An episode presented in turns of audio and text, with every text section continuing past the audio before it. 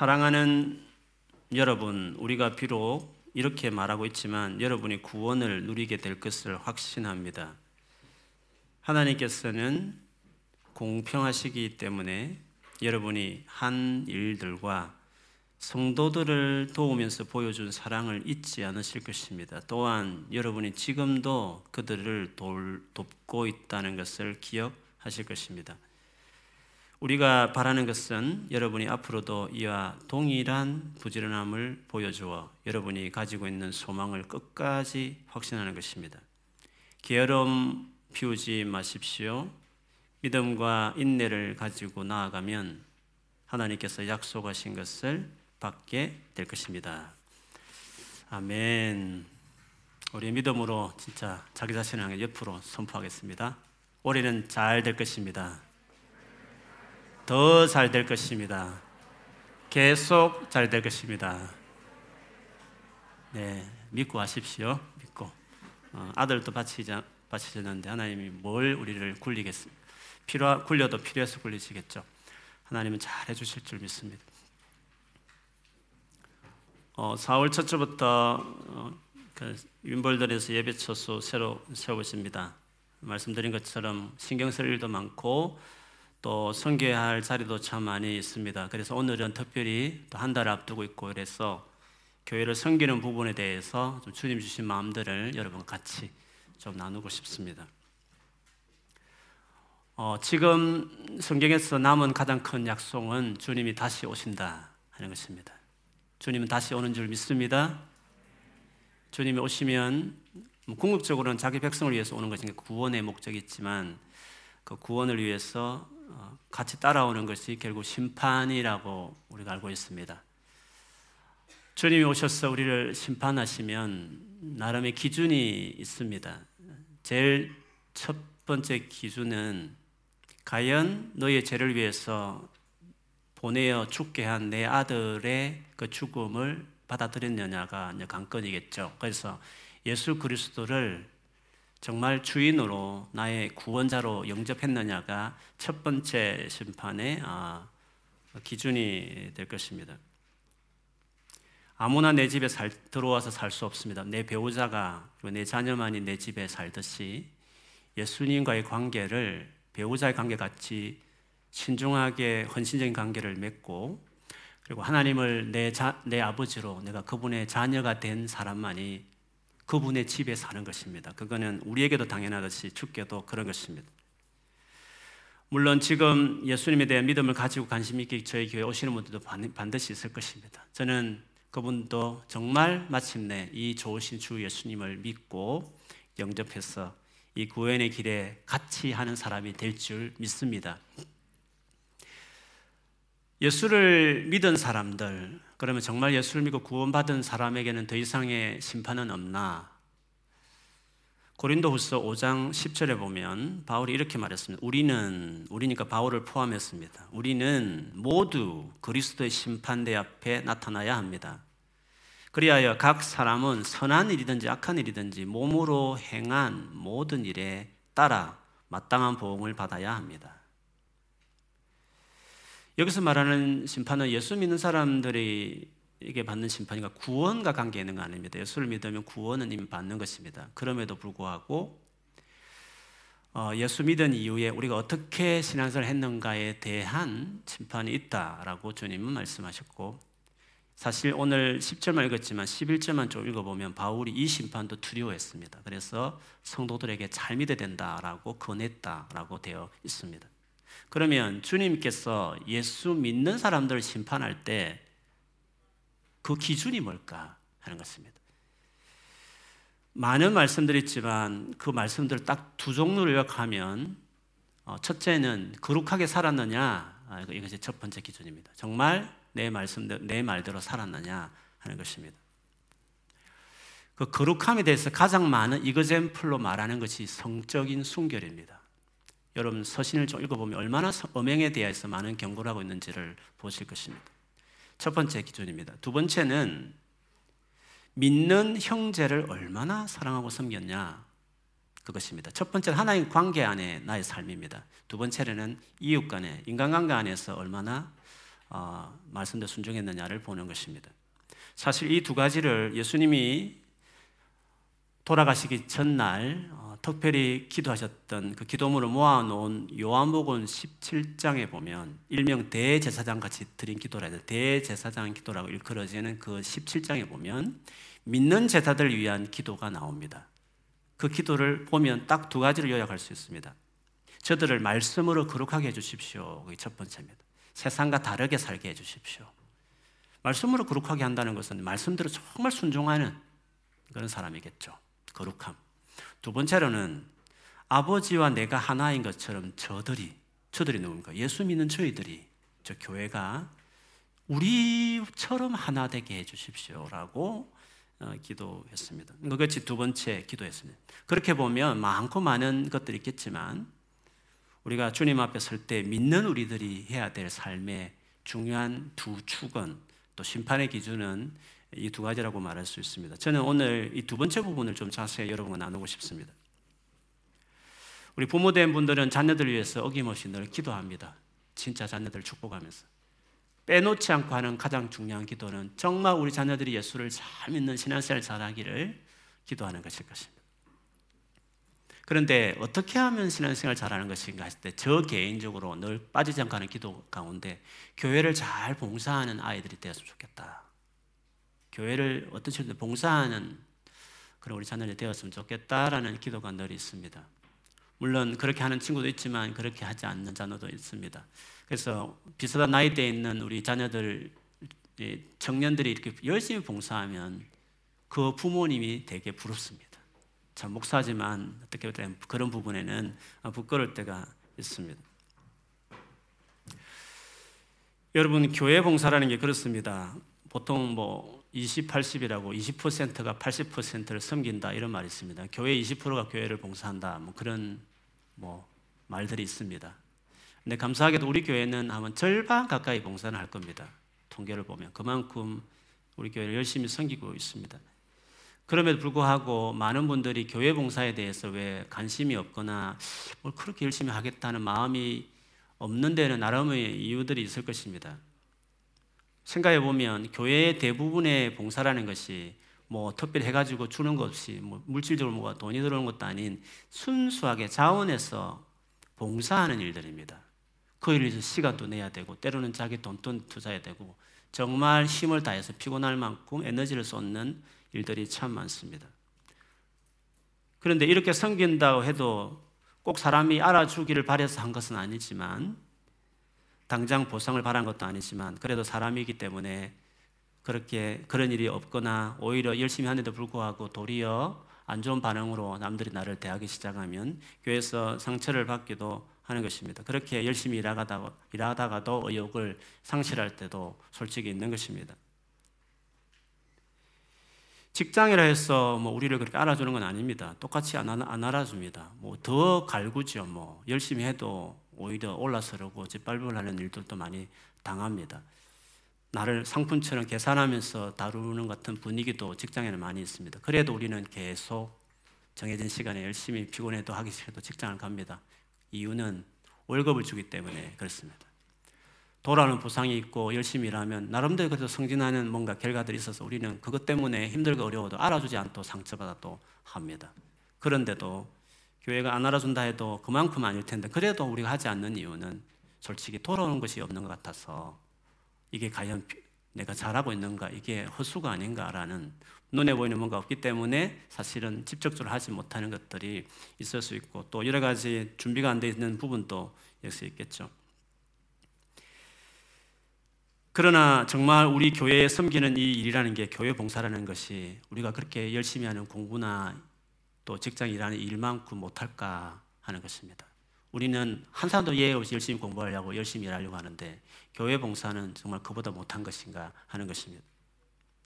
제가 여러분 교회에 대해서 나눌 때마다 어김없이 늘 강조하는 교회에 대한 설명들이 있습니다.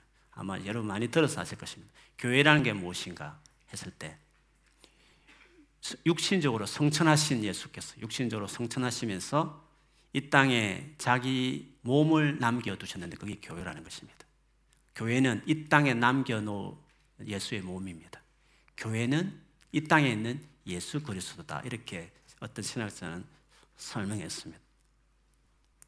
그래서 예수님을 가까이 하고 싶다 하면 어떻게 하면 되겠습니까? 이 땅에 예수님은 하나님 우편에 앉아 계시는데 이 땅에 살고 있는 우리가 예수님을 가까이 하려면 어떻게 해야 되겠습니까?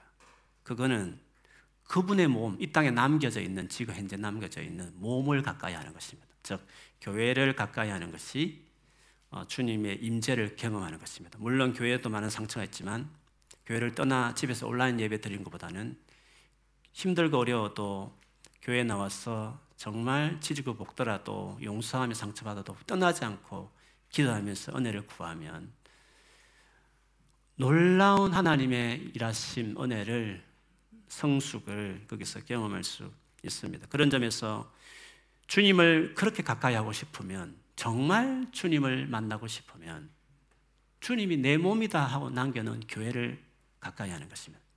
예배 드리는 정도가 아니라 깊이 인볼브하는 것이죠. 마찬가지로 어떻게 하면 예수님을 잘 섬기고 있었을까? 내가 예수님 시대에 살았으면 진짜 잘 섬겼을 텐데, 이런 생각을 할 수 있지만 지금도 예수님을 잘 섬길 수 있는 길이 있습니다. 뭡니까? 이 땅에 있는 예수님의 몸, 교회를 잘 섬기는 것이, 사랑하는 것이 예수님을 사랑하고 섬기는 것입니다. 제가 교회 목사여서가 아니라 성경에 그대로 있는 교훈에 근거해 보면, 사람이 이 세상에 태어나서 그리고 예수를 믿고 구원받은 사람이 된 다음에 할 수 있는 가장 영광스러운 일, 천국 가서도 영원히 남을 일, 그리고 나를 위해 할 수 있는 가장 수지 맞는 일은 교회를 섬기는 일입니다. 그래서 고린도전서 십오 장 오십팔 절에 보면, 그러므로 나의 사랑하는 형제자매 여러분, 굳게 서서 흔들리지 말고 주의 일을 더욱 많이 하십시오. 여러분이 아는 대로 여러분의 수고가 주님 안에서 헛되지 않습니다. 절대로 헛된 일이 아니다고 말을 했습니다. 그래서 실제로 여러분 교회를 열심히 섬길 때 꼭 그때, 물론 내가 열심히 해서 이루어진 것처럼 우연처럼 당연한 결과처럼 보여줄 수 있지만, 세상 일이 열심히 한다고 당연한 결과가 주어지지 않는데, 딱 그때, 그 타이밍 때, 개인적으로 공부든지 일이든지 직장이든지 하나님께서 뭔가 나의 어떤 피로를 채워주시는 거 여러분 많이 경험하신 분 많으실 것입니다. 주님 섬길 때 이 땅에서도 헛되지 않도록 해주시지만 주일이라는 것이 다 그렇게 즉각즉각 보상처럼 주어지지 않는 일도 얼마나 많습니까? 그래서 우리가 헛되다 이런 여기는 마음을 가질 수 있는 것입니다. 그럼에도 불구하고 주님께서 교회를 얼마나 중요하게 여기시고 또 그, 그렇기 때문에 그 교회를 섬기는 것을 얼마나 헛되지 않고 중요하게 여기시는지를 이와 같이 말씀하신 것이었습니다. 주님이 오시면 다 갚아주시는 것입니다. 오늘 우리가 읽었던 본문 말씀에도 이와 같은 말씀이 있습니다. 십 절에 하나님께서는 공평하시기 때문에 여러분이 한 일들과 성도들을 도우면서 보여준 사랑을 잊지 않으실 것입니다. 또한 여러분이 지금도 그들을 돕고 있다는 것을 기억하실 것입니다. 여기서 우리가 주목해야 될 동사는 두 가지입니다. 첫째는 공평하시다라는 뜻입니다. 공평하다 이 뜻은 그 수고한 대로 이렇게 판단한다는 것입니다. 주님 오시면 그대로 뭔가 판단하셔서 그대로 심판하시겠다 이 말씀입니다. 그 기준이 뭡니까? 오늘 본문 봐도 뭡니까? 성도들을 도우면서 보여준 사랑이었습니다. 여러분이 지금도 그들을 돕고 있다는 것을 기억하신다고 주님이 말씀하셨습니다. 그래서 주님이 우리를 심판하시고 그 심판할 때 그 기준은 믿는 성도들을 어떻게 대하고 어떻게 섬겼느냐, 그것이 기준이 되고 그대로 잊지 않고 갚으신다 그 뜻입니다. 두 번째 단어는 잊지 않으시고 기억하신다는 단어입니다. 잊지 않고 기억하신다 이 말은 잊고 기억하지 않는 일처럼 여겨질 수 있기 때문에 강조한 것입니다. 세상 일이야 눈에 보여지는 보상들이 즉각즉각 오지만 주일이라는 것이, 물론 주님이 도와주시고 은혜 베푸시는 것도 경험하지만 많은 경우에 이게 잊혀진 일 같고 그냥 잊혀져 버린 것 같고 주의 봉사했던 십 년, 이십 년이 뭐 그냥 지난 것 같고 그렇게 여겨질 수 있는 것입니다. 그런데 주님은 잊지 않으신다. 기억하신다, 이 말을 계속 강조하고 있습니다. 사람은 그거를 잊어진 것처럼 여길 수 있습니다. 그리고 봉사하는 우리 자신도 열심히 봉사만 했지만 세상적으로 내가 뭐 했나 이런 싶은 생각도 있는 것입니다. 잊혀진 것처럼 보여주십니다. 그러나 주님 그렇지 않다. 정확하게 갚아준다.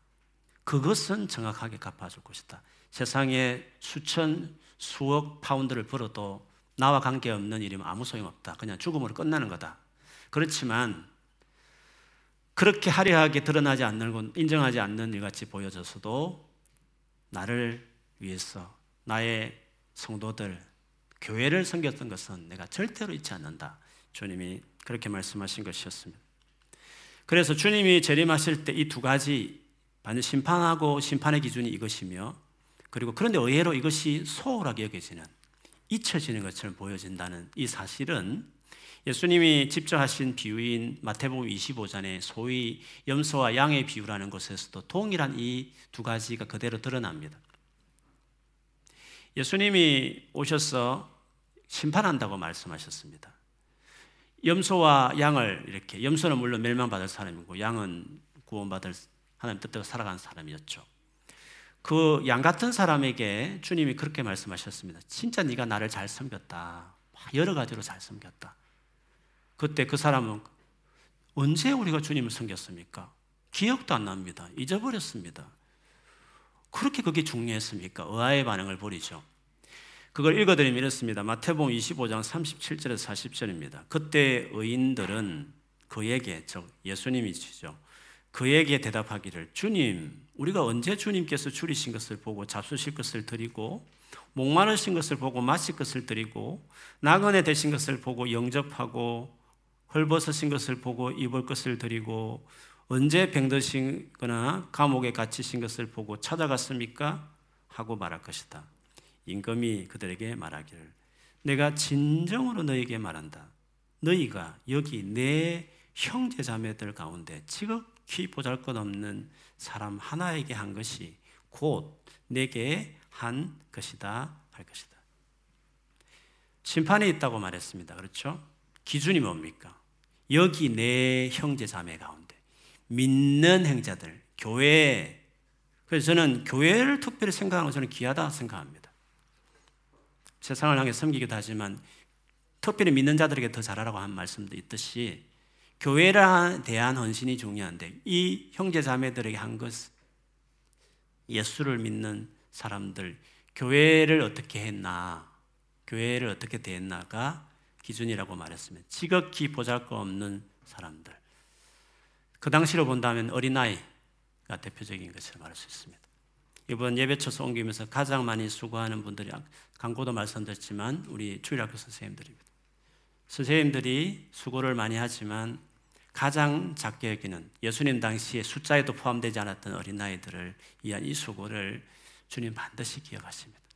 절대로 헛되지 않는 일이며 귀한 일이고 중요한 일이라고 하지 않을 수 없습니다. 그런데 주님 보시기에는 이게 너무 중요하고, 이게 심판하셨어 하실 때 딱 기준 하나만 말한다면 그것을 말씀하셨는데 불구하고, 근데 놀라운 것은 우리들은 그렇게 생각하지 않는 것입니다. 교회를 섬기는 것에 대해서 그렇게 중요한 일인가를 생각하지 않는 것입니다. 사실 이 칭찬받았던 의인들도 당황했습니다. 언제 그렇게 했습니까? 정말 그게 중요한 일이었습니까? 그게 주님이, 주님 섬긴다고 생각지 않고 열심히 했던 것이었습니다. 본인들도 그게 중, 그렇게 중요한 일도 몰랐을 것입니다. 그래서 잊고 살아온 일들처럼 지내왔을 것입니다. 세상에서 여러 가지 리워드가 있고 이름나는 것들은 두고두고 기억하겠지만, 교회에서 봉사한 그 일이 아무것도 돌아온 것이 없기 때문에 그게 그렇게 중요했나, 기억할 일인가 내 인생에 싶지만, 주님은 그것을 기억하시고 그도 잊어버린, 중요하게 여기지 않고 스쳐 지나갔던 그 많은 일들을 언급하시면서 주님께서 축복하셨습니다. 우리 스스로도, 교회 봉사하는 우리 스스로도 그럴 수밖에 없는 것은 주변이 그걸 중요하게 생각하지 않기 때문에 그렇습니다. 조금이라도 시간이 있으면 아껴서 공부해서 네가 직장 들어갈 준비를 해야지. 직장에 들어갔으면 열심히 어떻게 하든지 인정받고 성진을 하면서 열심히 아까운 시간을 내야지. 네가 그렇게 교회 가서 그렇게 시간을 보내고 하는 게 되냐라는 식의 기준이 그런 사람인 사람이 보기에는 교회에서 보내는 시간과 섬기는 이 봉사들이 다 헛된 것 같고 필요 없는 것 같고 잊혀질 일처럼 여겨지는 것입니다. 그렇다 해서 세상 일, 자기가 하는 일 던지고 소홀히 하면 살라는 것이 아니라 그 못지않게 이것도 아니 주님 보시기에는 이것이 정말 중요한 일이다 여기고 하는 것이 우리에게 필요하고 꼭 깨달아야 될 부분이라는 것을 이렇게 주님이 말씀하시는 것입니다. 그러나 주님의 말씀에 의하면 남들은 이렇게 알아주지 않지만 영원히 내게 보상이 주어질 일이다 하고 말씀하셨습니다. 여러분 정말 이렇게 믿는 사람이면 하나같이 직장은 들어가야 된다 생각하고 열심히 준비하든지 안 하든지 간에 마음은 있듯이 이것이 그렇게 중요하다 생각하시면 이왕에 예수를 믿으시면 나는 언젠가는 교회를 봉사하겠다. 언젠가는 믿는 사람들을 위해서 섬기는 일을 하겠다는 마음을 한 사람도 빠짐없이 가져야 되는 것이 맞죠. 왜 근데 팔십 퍼센트는 청중천을 왔다 갔다 하는 것이냐 이 말씀이죠. 이것이 얼마나 중요한지 얼마나 주님 오실 때 이게 중요한 기준이 되는지를 모르기 때문에 그런 것입니다. 그래서 이미도 우리 교회는 많은 분들이 섬기지만 앞으로 더 이 일을 같이 기억이고 섬기고 싶은 마음에서 이 주의 마음을 여러분과 나누고 싶은 것입니다. 이것이 중요하다고 정말 믿는다면 이것이 이 하나님의 말씀이 진짜 말씀이라고 믿는다면 예수님이 정말 오셔서 이렇게 할 것이라고 믿는 사람들이라면 우리가 세상을 살면서 어떻게 행해야, 행해야 하겠습니까? 조금 전 언급했던 고린도전서 십오 장 오십팔 절 말씀대로 그러므로 나의 사랑하는 형제자매 여러분 굳게 서서 흔들리지 말고 주의 일을 더욱 많이 하십시오. 여러분이 아는 대로 여러분의 수고가 주님 안에서 헛되지 않습니다. 많이 하라고 했으면 할 수만 있으면. 오늘 본문의 말씀도 겉면도 비슷합니다. 십일 절, 십이 절 말씀대로 앞에 잊지 않으신다. 성도 섬긴 것을 하나님 기억하신다. 그분 공평하게 갚으실 것이다. 그걸 믿으면 십일 절, 십이 절대로 우리가 바라는 것은 여러분이 앞으로도 이와 동일한 부지런함을 보여주어 여러분이 가지고 있는 소망을 꼭 끝까지 확신하는 것입니다. 게으름을 피우지 마십시오. 믿음과 인내를 가지고 나아가면 하나님께서 약속하신 것을 받게 될 것입니다 라고 말씀하셨습니다. 여기서 소망을 끝까지 확신하는 소망, 우리가 가진 소망이 뭡니까? 우리가 가진 소망은 이렇게 주를 위해서 주님이 사랑하는 당신의 몸인 교회를 섬기면 주님이 반드시 기억하고 갚아주신다는 그게 우리의 소망입니다. 그래서 예수를 믿으면서 내가 이렇게 섬기면 이 땅에 살면서는 정말 헛된 것 같고 아무도 알아주지 않지만 주님이 반드시 상급을 주실 것이라는 상급에 대한 기대가 어떤 사람은 뭐 구원받았으면 됐지 뭘 상급을 기대하나 싶지만 아닙니다. 성경에 보면 상급을 기대하는 것은 소망이다 했습니다. 여러분 그 상급에 대한 그 뭐 특히 우리가 계산으로 섬기는 건 아니지만 구원의 기쁨을 하는 것이지만 하나님이 알아주실 것이다. 그리고 어떻게 하든 이 부분에 대해서 주님이 반드시 오셔서 잘했다고 보상해 줄 것이라고 믿는 것은 당연한 것입니다. 그게 공평한 것이지 않겠습니까? 그런 소망이 있으니까 우리가 남들이 알아주지 못하도 힘들어도 열심히 하는 거 아니겠습니까? 그래서 그 상급에 대한 기대를 갖는 것은 우리에게 있는 중요한 확실히 붙잡고 있어야 될 소망이다 이렇게 말할 수 있습니다. 오늘 이 본문 같은 이 소망을 우리가 존경하는 사도 바울이 또 역시도 가지고 있었습니다. 사울은 자기가 받을 상에 대한 기대를 가지고 늘 살았습니다. 그가 그렇게 사역하면서 다른 사도들과 다른 특별한 방식으로 사역했죠. 여러분 잘 알듯이 자비량이었습니다. 본인이 직접 일해가지고 돈 벌어가지고 그 모든 선교비를 충당하면서 그렇게 사역을 했던 거죠. 그게 일반적인 사역의 방식은 아닙니다. 바울 혼자 특별히 그렇게 했던 것이었습니다. 뭐 그것 가지고 모든 목회자는 그렇게 가는 것이 건강한 목회자라고 말하는 것은 그거는 그냥 모르는 소리입니다. 그런 게 성경의 원리가 아니라 바울에게는 그만한 이유가 있었습니다. 바울은 본인이 가거사를 생각해 보면 예수 믿기 전에 그가 어떤 사람이었습니까? 이렇게 중요한 교회를 박해했던 사람이었습니다. 예수 믿는 사람을 죽이, 죽였던 일도 있었습니다. 감옥에 넣는 일도 많이 했던 사람이었습니다. 그래서 죄인 중에 죄인이라는 것은 그냥 깊은 죄성을 깨달아서 그런 고백이기보다도 실제로 그랬습니다. 많고 많은 일 중에 하나님 교회를 그렇게 앞장서, 제일 먼저 앞장서서 박해를 했으니까, 실제로 교인들을 죽이고 교회를 해파했으니까 얼마나 하나님 앞에 못된 일을 한 것이겠습니까? 그런데 예수께서 자기를 만나 주셔서 구원을 해주셨으니 얼마나 놀라운 일입니까? 감사한 일이고, 더구나 특별히 사도까지 최고 높은 직분, 하나님 완전히 동역하는 모든 권위와 능력을 다 주는 사도까지 임명을 했으니 바울 입장에 본다면 너무너무 감격스러운 일이 아닐 수 없는 거죠. 그래서 바울에게 있어서 복음 전하는 것은, 복음 전하다 맞아 죽는 것은 그건 당연한 거다. 이거는 뭐 특별한 일 것도 없고 내가 잘한 일도 아니고, 안 하면 화를 얻는다. 이거는 내가 한 짓을 생각해보면, 내가 복음을 안 전하면 부득불 반드시 해야 될 일이지 뭐 한다고 상급받을 일이 아니라는 거죠. 자기가 한 것을 생각해보면 이는 당연히 해야 되고 안 하면 맞을 일이다. 그렇게 바울은 생각했습니다. 그런데 또 바울은 상급에 대한 마음이 있었습니다. 그래서 상급 받으려면 나는 남들처럼 하면 안 된다. 그래서 내가 힘들지만 내가 열심히 어, 낮에 일하고 아니면 뭐 밤을 새며 일하고 수입을 얻었어. 그렇게 스스로 교회 후원해 줄 교회들도 있지만 계속 사양하면서 결국 자비랑을 하면서 그렇게 힘들게 정말 그 교회에 전혀 짐을 지지 않고 그렇게 해야만 나는 상급이 있을 거다. 그렇지 않으면 나는 상급 없다. 상급을 위해서 본인이 그 결정을 한 것이었습니다. 그 말을 고린도전서 구 장 십사 절에서 십팔 절, 좀 길지만 제가 그 좀 여지를 설명한 다음에 제가 좀 읽어드리겠습니다. 이와 같이 주님께서도 복음을 전하는 사람들에게는 복음을 전하는 일로 살아가라고 지시하셨습니다. 그렇죠? 복음을 전하면서 거기서 필요한 생활비를 얻는 것은 하라고 주님도 명령했다는 겁니다. 이게 일반적인 원칙이라는 것입니다. 그러나 나는 이런 권리를 조금도 행사하지 아니하였습니다. 또 나에게 그렇게 하여 달라고 이 말을 쓰는 것도 고린도 교회 여러분이 하는 것도 아닙니다. 그렇게 하, 하느니 차라리 내가 죽는 편이 낫겠습니다. 아무도 나의 이 자랑거리를 헛되게 하지 못할 것입니다. 내가 복음을 전할지라도 그것이 나에게 자랑거리가 될 수 없습니다. 나는 어쩔 수 없이 그것을 해야만 합니다. 내가 복음을 전하지 않으면 나에게 화가 미칠 것입니다.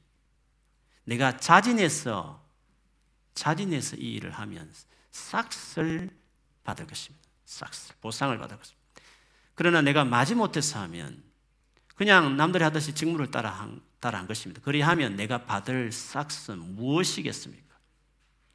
내가 싹 받을 싹은 그것은 내가 복음을 전할 때 값없이 전하고 복음을 전하는 데 따르는 나의 권리를 이용하지 않는다는 그 사실입니다. 여러분, 우리가 주님 앞에 섰을 때 월급받고 교회를 섬기는 저와 자원에서 일하는 많은 분들 중에 분들 중에 누가 더 큰 상을 받겠습니까?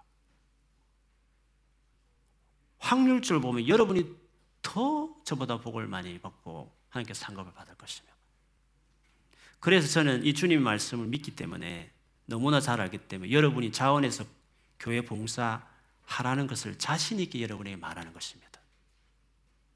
저 좀 도와달라는 의미로 하는 게 아니라 여러분 자신을 위해서. 그것이 가치 있는 일이고 그것이 상급 하나님 앞에 가장 귀한 일이고 기억할 일이니까 여러분 자신을 위해서 하라고 사정해서 말하는 게 아니라 그냥 여러분을 위해서 귀한 일이니까, 여러분을 이해한 일이니까 말하는 것입니다. 그게 성경의 말씀입니다. 다 자원해서 그렇게 섬기는 것입니다. 어, 저희 교회가 많은 분들이 섬기고 있지만 여전히 섬김의 자리는 필요합니다. 특별히 또 예배 처소가 하나 더 생기다 보니까 어, 예배만 드렸던 분들 중에서 남쪽에 있는 특별 성도님들은 한 시간 전에 오셔서 오자 세팅도 하고 여러 가지 도와줄 일도 있을 것입니다. 어, 지금 또 절반의 많은 분들이 나눠서 많이 하지만 어떤 분은 한 두 개, 세 개 이렇게 하시는 분도 있습니다. 한 번도 억지를 시킨 분은 없지만 다 기뻐서 하신 일입니다. 그래도 직장일 하랴 또 여러 공부하랴 하다 보면 때론 지칠 때가 있는 것입니다. 아무 일도 하지 않는, 봉사하지 않는 분들 중에 오늘 혹시 이 말씀 듣고 지금 당장이 아니라도 기도하시면서 때가 되고 마음이 오셔서 한 가지 주보적기 하나 더 해주시고 휴지 하나 치워주고 해도 장비 나를 때 조금 도와주시기만 해도 그 하나하나가 모이면 많은 분들이 짐을 들어서 모두가 이왕 기쁜 일이지만 더 기쁘게 주님을 섬기게 되는 일들이 있을 것이라고 믿습니다. 그래서 이번에 또 많은 봉사할 일들이 자리가 생기지만 여러분이 도와주셔서 어, 이것도 사실 섬기는 일입니다. 남쪽에 그렇게 힘들게 예배해드렸던 한 시간, 한 시간 반 타고 유물들에서 새로운 분들은 교회에는 좋지만 멀다가 안 옵니다. 근데 우리 성도도 한 명도 그렇게 하신 분은 없습니다. 그렇게 오신 분들 이제 가까운 데에 섬기지만 그렇다고 편해진 게 아니라 그 처소를 섬기기 위해서 또 없던 일을 해야 되니까 그분들도 수고해야 되고 또 거기에서 많은 분들을 또 섬기는 주님이 맡길 새로운 비전과 일들이 있으실 것입니다. 그렇게 하시면 이것도 하나의 교회를 섬기는 일이고 다 부족함을 채워주는 일이면 어, 주님 반드시 오늘 말씀 그대로 이 말씀이 사실이면 기억하셔서 우리를 도와주시고 은혜를 베풀어 주실 줄을 믿습니다. 그래서 이번에 그렇게 하셔서 정말 지나고 나서 힘든 결정이었고 많은 수고했지만 하나님 놀랍게 일하신 걸 경험하시고 또 우리 신앙생활 하면서 많은 여정 중에 그때 그 일, 이 년 정말 좋은 시간이었다. 힘들었지만 하나님이 힘든 우리에게 은혜 주시고 감동 주셔서 정말 은혜스러운 시간이었다라고 고백하는 일들이 우리 모두에게, 우리 모두의 간증이 되었으면 좋겠습니다. 제가 예전에 한번 말씀드렸지만 우리 현수 자매라고 성호 형제고 그 남, 남편 성호 형제는 그렇게 믿음이 있는 것도 아니었습니다.